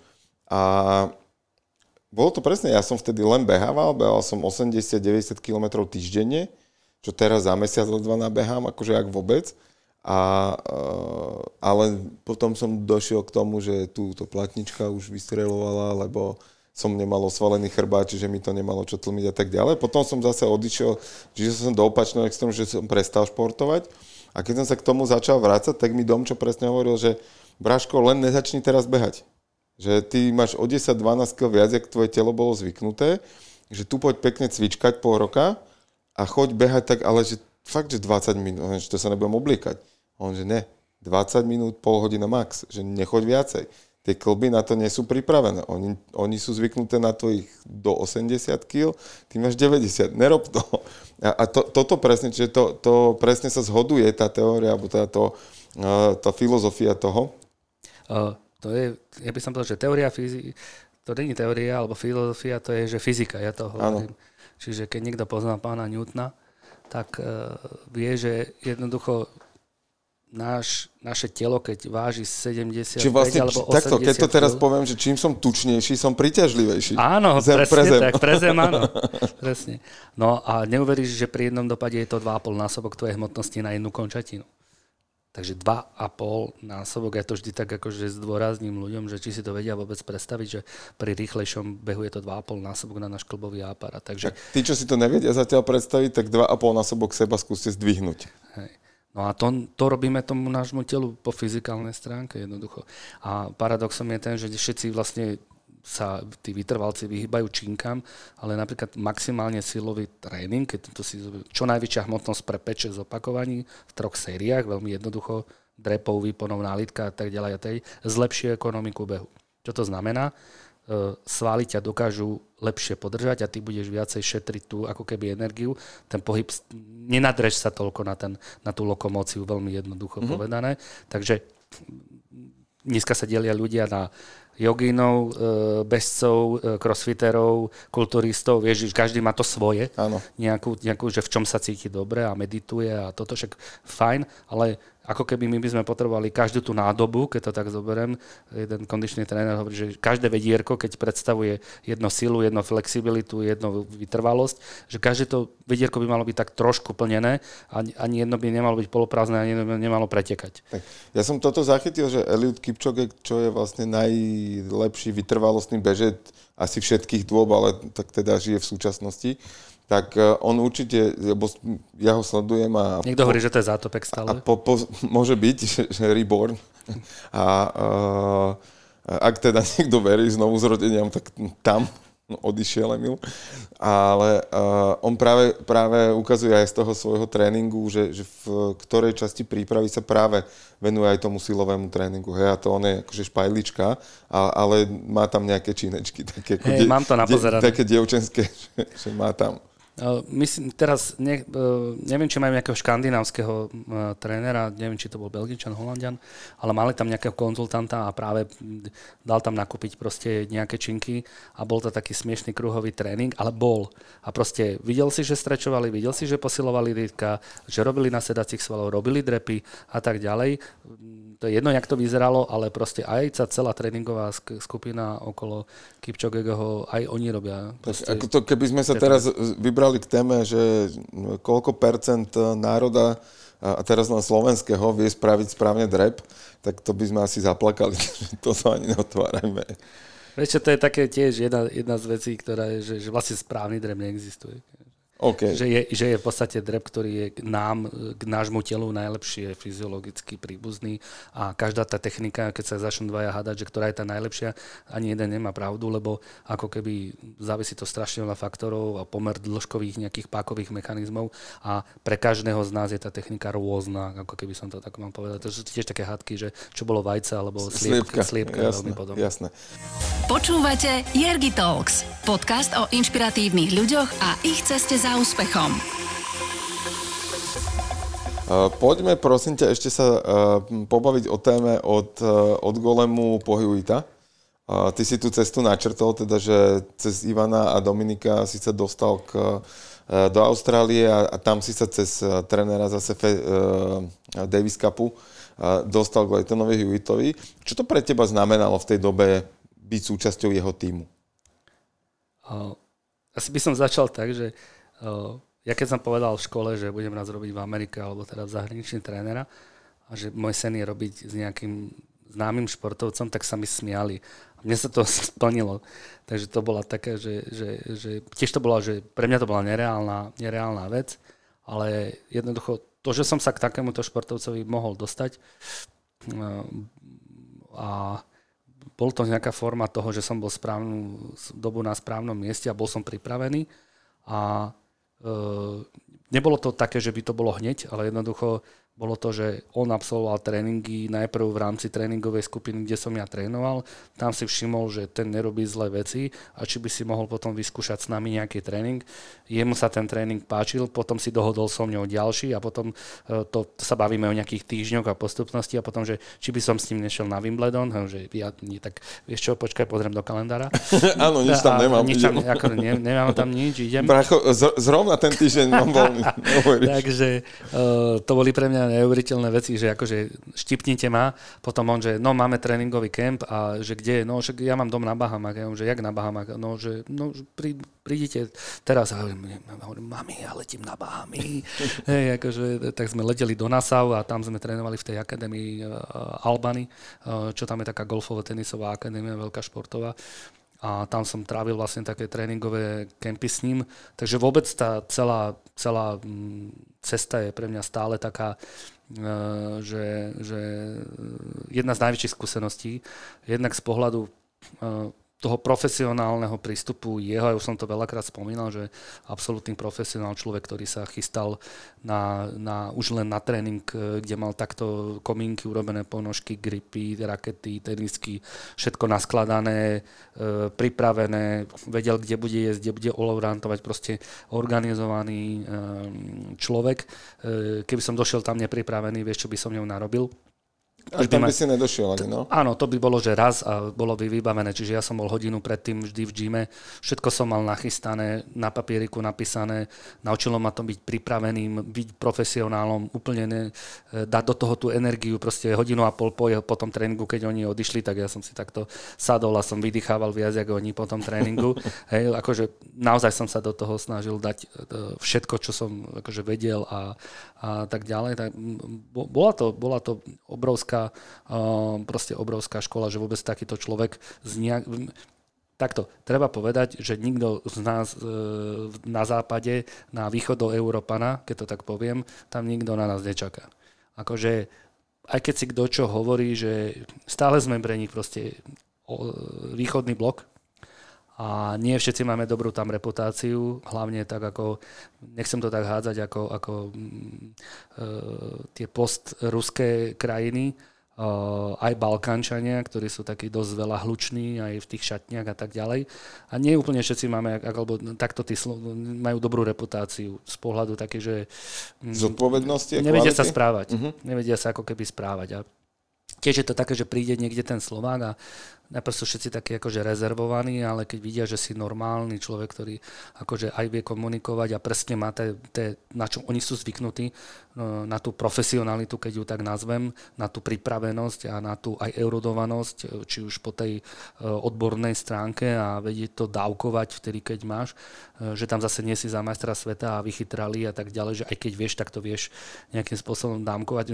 Mne toto strašne moc, že nevždy, čo som robil, bola podľa knížiek, ale musel som v daný moment, proste zrazu ma niekto postavil pred vec, ideme urobiť toto. A ja som nebol na to pripravený. Uh-huh. Tak ja som si povedal, dobre, daj mi 5 minút. Išiel som, niečo som si napísal, OK, som pripravený, poďme na to. A že, že taká tá forma je reakcie, že v daný moment čo spraviť a tak, aby to bolo naučil ma akože strašne, strašne, strašne veľa vecí. A potom, keď e, tie referencie prišli napríklad od Lentana, že on sa stal kapitánom, ešte vtedy potom bol hrajúci ešte chvíľu, potom už nehrajúci kapitán, ale ešte keď bol hrajúci kapitán a teraz, že Matthew Ebden, alebo jeden z tých e, Austrálčanov, alebo tedy ešte Kokonakis a Kyrios boli ešte šošoni, takí mladí, tam pobehovali a teraz akože Kokonakis má chytený hamstring, OK, vieš s tým niečo? Došli za mňou. E, Ebden poprosil, aby si išiel urobiť to, takže ja som ešte aj v rámci potom Davis Cupu tam e, spolupracoval s Anne Mary Montgomery, ktorá bola tam austrálskou head of physio, mm-hmm. takže ona, že Tomáš, čo by si na to povedal? Takže vôbec, že sa ma opýtala Austrálčanka, že na môj názor, hej, že teda ako čo by som robil s rotátorovou manžetou alebo s tým, a som povedal tieto tri veci, toto a toto, super, perfekt, možno ešte vyskúšaj toto a, a sme proste spolu spolupracovali a tak ďalej. Takže toto bola pre mňa, hovorím, škola, škola života. Čo to znamená pre tvoj život? A pre teba ako človeka? Keď si, sa ma, keď si sa ma pýtal, že či si verím nejakým spôsobom, alebo že tá seba dôvera, tu som ju nejakým spôsobom uh, došiel do štádia, že som si povedal, je to len človek z mesa a kostí.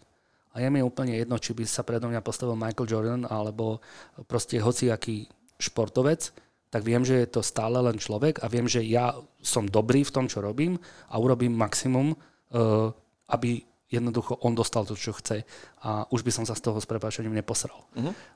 predtým som bol v tom štádiu, kedy proste, že Ježiš Maria, čo teraz henten a bol a neviem čo a proste všetky tie, také tie, ten boj sám s, s vlastným seba. Ten vnútorný rozhovor. Áno, ten vnútorný rozhovor bol, bol neustály. Teraz nejakým spôsobom si verím. Uh-huh. A ja som to povedal, aj teraz som sa vyjadril na adresu, lebo zase som dostal nejakú šancu robiť napríklad s tým Jankom Volkom, keď mal to zranenie a ja viem, že pred desiatimi rokmi by som to možno nezvládol. Proste asi by som na to zvládol, nezvládol. To je taká akože hypotetická moja, moja táto, že nebol som, podľa mňa som, nebol, nebol som na to pripravený.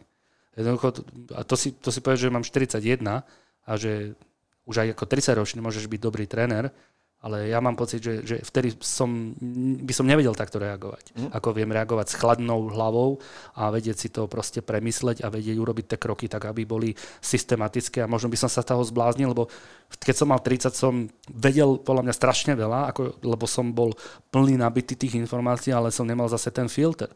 Hej. A teraz, keď je tá spojitosť s tým Hewittom, bolo presne to, že vedieť tie veci a teraz už, teraz viem zachovať tú hlavnú hlavu a povedať si, OK, bod 1, 2, 3 a ideme takto. Nad, ako keby s nadhľadom ano, sa na to pozerať a Ale to je, skúse, ale to je, tou, to, je tou, to je tou skúsenosťou. To je počet opakovaní, to je jak tenisový úder, akože hmm. naučiť sa ho vie zase takmer každý, ak ho dostatočný počet raz opakuješ.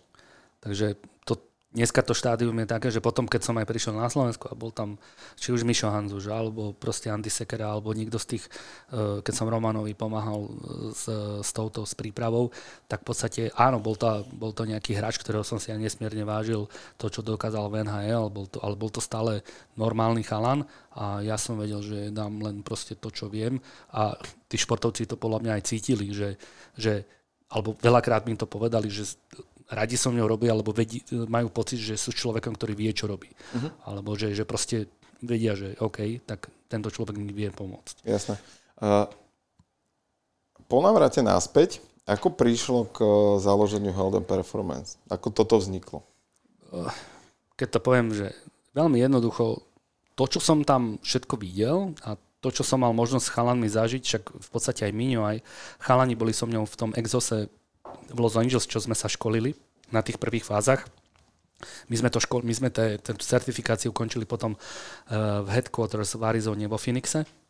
Uh, keď som sa stretol aj teda s Markom Verstegenom, ktorý je zakladateľom spoločnosti na začiatku Athlete Performance, dneska už známej pod názvom Exos, ktorá zlučuje práve takéto kondičné veci a jednoducho bolo to jednoduché urobiť slovenský Exos, alebo to je taký ďalší končík, ten Mike Boyle a bol som aj u neho v Bostone, vo Woburnne a tým, že som mal tie, tie, tie skúsenosti, že som strávil v tých centrách nejakú dobu a stretol som tých ľudí a videl som, ako to má vyzerať, tak som si povedal, že prečo by také, toto je diera na Slovensku, takéto na Slovensku nič nie je, také by som chcel um, nejakým spôsobom otvoriť. Uh, takže sme si kúpili prvé, prvý jeden taký ten power rack uh, pre ľudí, ktorí nevedia, uh, držiak na činky, hej, kde sa drepuje a vyťahuje na hrazdu. Tam sme si kúpili nejaké prvé power bloky, no a nazvali sme sa Health Performance a mysleli, že sme sa slovenský Exos, takže boli... A kde ste boli, sídlili vtedy? Sídlili sme v Aircrafte, Okay. Eh, kde sme v podstate prvé, prvé malé skupiny začali trénovať, kde chodili za nami tí športovci, len sme pôsobili v komerčnom fitness centre, kde sme mali takú krabicu, kde sme mali svoje pomôcky a každé ráno sme prišli eh, k tej krabici a museli sme si tie pomôcky eh, vybrať a odcvičiť a keďže to boli také aj drahšie niektoré veci, tak sme to nedali do používania tam všetkým. A niekedy sme ráno prišli a tam otvorená krabica, ľudia cvičili s, nám, s našimi vecami, my one nasraní samozrejme, ale potom to už bolo také, že no my potrebujeme vlastný priestor. A na začiatku toho, že Mišo, Miňo a ja a chalani ešte Ivan s Maťom trénovali e, tenistky, ešte behali e, po svete. A Lubos tam ešte nebol ani ostatní chalani. A ono to sa to začalo tak nejak potom e, celé dávať dokopy, vzniklo logo, vznikol názov a povedali sme si, že OK, my sa musíme osamostatniť, čiže poďme hľadať priestor nejaký. A vďaka Mišovi Zrelakovi, vlastne, ktorý vlastne tam ako manažer e, pôsobil v Aircrafte, tak tam bola taká zadná miestnosť, ktorá slúžila pre aerobik a potom neskôr pre nejaké bojové športy. A ja viem, chalani, toto nám bude stačiť. Koľko by sme platili toto za prenajom? Lenže Mišo, čo ja viem, že na čo a to a hovorím, počúvaj, ja už tam ráno nebudem vykladať tie veci z toho oného, my fakt potrebujeme niečo takéto svoje. Išiel za pánom majiteľom, teda dal nám na stôl, dali sme kalkulačku, OK, no potrebujeme toľkoto klientov, takto, no teraz by sme to s odretými ušami dali takto, jak sme v tomto zložení. Tak sme si urobili sádrokartónovú stenu, prišli borci, urobili sádrokartón, zobrali sme úver, Eh, z banky, nakúpili sme prvé, prvé reky, prvé kajzre, to, to som mal vysnívané, hej, z Ameriky také stroje pneumatické a tak ďalej. Nakúpili sme komplet kettlebellovú, jednoričkovú a inú výbavu, dali sme umelý trávnik a jednoducho začala sa príbeh health performance. On sa začal už predtým, ako keby v takom, ale v tom, by som povedal, reálnom našich eh, skutočných priestoroch a so, so zázemím je to nejakých 5 rokov. Takže Ehm, bola to, bola to, boli to skúsenosti zo zahraničia, každý z tých chalanov vlastne potom sa k nám nejakým spôsobom pripojil postupne. Mhm. Keby ti pred desiatimi rokmi niekto povedal, že budeš mať uh, takéto tréningové centrum a budeš jeho súčasťou a, a budeš ho ťahať ako ten uh, náčelník tej svojej jachtičky, tak, tak ako by si na ňo pozeral? Že bol, je to možno tiež taký ten naplnený sen, že tak ako si na škole povedal, že raz budeš trénovať niekoho vo svete a sa smiali, takže toto je tiež nejaký možno sen, ktorý sa ti naplnil? Ja som na to trošku pozabudol a zase som si povedal, že to, čo je, je bežné a potom vďaka jednému kamarátovi, Jergušovi Holecim, s ktorým sme mali mentálny coaching, tak sme sedeli u neho a Jerge povedal, aby sme si sadli do centra a jednoducho chvíľku tam pobudli a ja som si naozaj sadol asi, nebolo to v ten deň alebo na druhý, ale myslím, že v ten víkend. A sedel som tam, teda keď som bol so ženou a s malým cvičiť a pozeral som sa do toho prázdneho priestoru a uh, možno to znie ako také zase, že klíše, ale uh, tá forma tej vďačnosti, že uvedomenia si toho, že sme niečo ako chalani, ako tým dokázali. A zase som zbehal do toho, že však však čo, však čo, však tu mám 4 kajzere, vieš, uh, tri pekné auta, hej, alebo nechcem to len, takže na tie financie, ale že vôbec sme schopní aj po tej korone existovať, že sme vôbec prežili a že to má nejakú, um, nejaký smer celé, že to funguje, poviem to tak, že aj vďaka tebe a zase nejaká, nejakému tvojmu mentoringu, za čo sme určite vďační, lebo tiež sme možno niekedy tápali, ale je to vďačnosť, je to, je to áno, je to šťastie splnený, splnený sen a ten sen samozrejme zase, je, zase to nepustí povaha, že už by som chcel aj atletickú dráhu vedľa a už by sa to chcelo aj rozšíriť a možno keby nejaký projekt aj ešte, že by sme išli do nejakej pobočky a podobné, podobné veci človek samozrejme je veľmi opatrný po týchto uh, ekonomických e, turbulenciách a s vojnou a so všetkým a po koronových veciach. Takže človek už tak akože striedmejšie uvažuje, že nechce sa púšťať do nejakej ekonomickej sebevraždy, ale ak nám to bude šlapať tak a bude to schopné uh, proste produkovať nejakú nejaký, nejaký taký ekonomický zmysel, tak uh, ja sa z toho budem veľmi tešiť a taká moja osobná ambícia je, že stále pomáhať tým športovcom ako osobná v zmysle, ako, ako firemná, že aby sme boli firma, ktorá dokáže naozaj robiť takú tú um, kvalitnú profesionálnu robotu a aby ľudia nemali pocit, že sme len pre profesionálnych športovcov, ale aj pre každého človeka, ktorý chce len nejakým spôsobom zmeniť svoju životosprávu, zdravie a venovať sa týmto veciam, možno nevie, kde začať, lebo eh, jednoducho informácie sú také... Je ich veľa. Je ich veľa a sú kontra, kontra niekedy uh, proti sebe, takže asi tak. Čo z toho, čo robíte, uh, teba ako človeka naplňa najviac? Uh,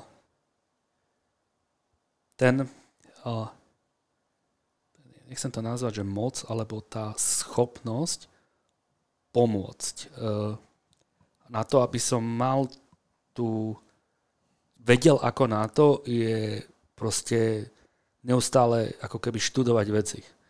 A ja to neuveriteľne poháňa vpred, že ja som nervózny z toho, keď niečo neviem, alebo keď zrazu som na tej zase raz cesti, že musím reagovať, a tak proste sa zavriem do knižnice a tak ďalej a snažím sa hneď si naštudovať tie veci a potom ich v praxi, ak oni keď fungujú alebo viem a, a proste ten úžasný pocit, keď ten človek zrazu v úvodzovkách začne chodiť.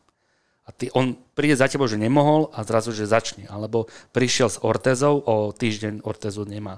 A teraz, lebo mu niekto povedal, že je to tak a ty, ty mu povieš, že ale ten človek sa možno mýlil, vyskúšajte toto a ty máš pravdu. Nie je to že o tom, že musí mať pravdu, to nie je o tom, len, len mať tú hovorím, tú schopnosť pomôcť ľuďom. Neviem, to je, to je obohacujúci, obohacujúci pocit. A potom samozrejme ten, ten, ten feedback tých ľudí a to doporučanie, vieš, čo tam ma dali na nohy, alebo tam ma postavili teda akože na nohy, alebo že pomohli mi. A keď som mal pocit, že už nejakým spôsobom som stápal, vy ste našli riešenie. To nájdenie riešenia pre človeka je, je pre mňa asi to najviac tak ako Tomáš uh, si to pri, uh, pomenoval pri tých športovcoch, že vlastne prostredníctvom ich výsledkov si ty naplňaš to, to potešenie toho úspechu, uh, je niečo také aj pri tých, nazvime to, že bežných ľuďoch, tých manažéroch, tých, tých moderátoroch, lebo chodia vám tam naozaj, že rôzni ľudia, že také to, to, že oni môžu bežne fungovať a vydržia 4 hodiny niečo robiť, tancovať, moderovať niečo, že majú tú kondíciu, je to pre teba takým tým vnútorným úspechom a takým tým potešením, ako keď dá Tatar gol? Vieš, čo je sranda, že čo tak ako vnímam, že ľudí to fitko vlastne vôbec nebaví. Ale oni tam chodia preto, aby všetky veci, ktoré majú radi, aby mohli robiť. Že málo kto je ten, ktorý akože rád dvíha činky, keď to tak veľmi sprosto poviem, ale keď vidí, že miluje ski a lyžovanie, hoci čo iné triatlon a zrazu ho môže to robiť a mu to robí ten, tú radosť, tak obetuje tie dve hodiny do týždňa. Takže my máme, ja mám pocit, že máme oveľa viac tých, ktorých to nebaví, ako ktorý, čo je paradox, ale všetci tí manažeri proste, alebo tí ľudia, ktorí si môžu vďaka nám naplňať tie iné uh, challenge. Veľa ľudí máme takých, že idú na Kilimanjaro, alebo proste alebo podobné veci, proste chcú, chcú preplávať kanál, eh, hej, alebo niečo podobné.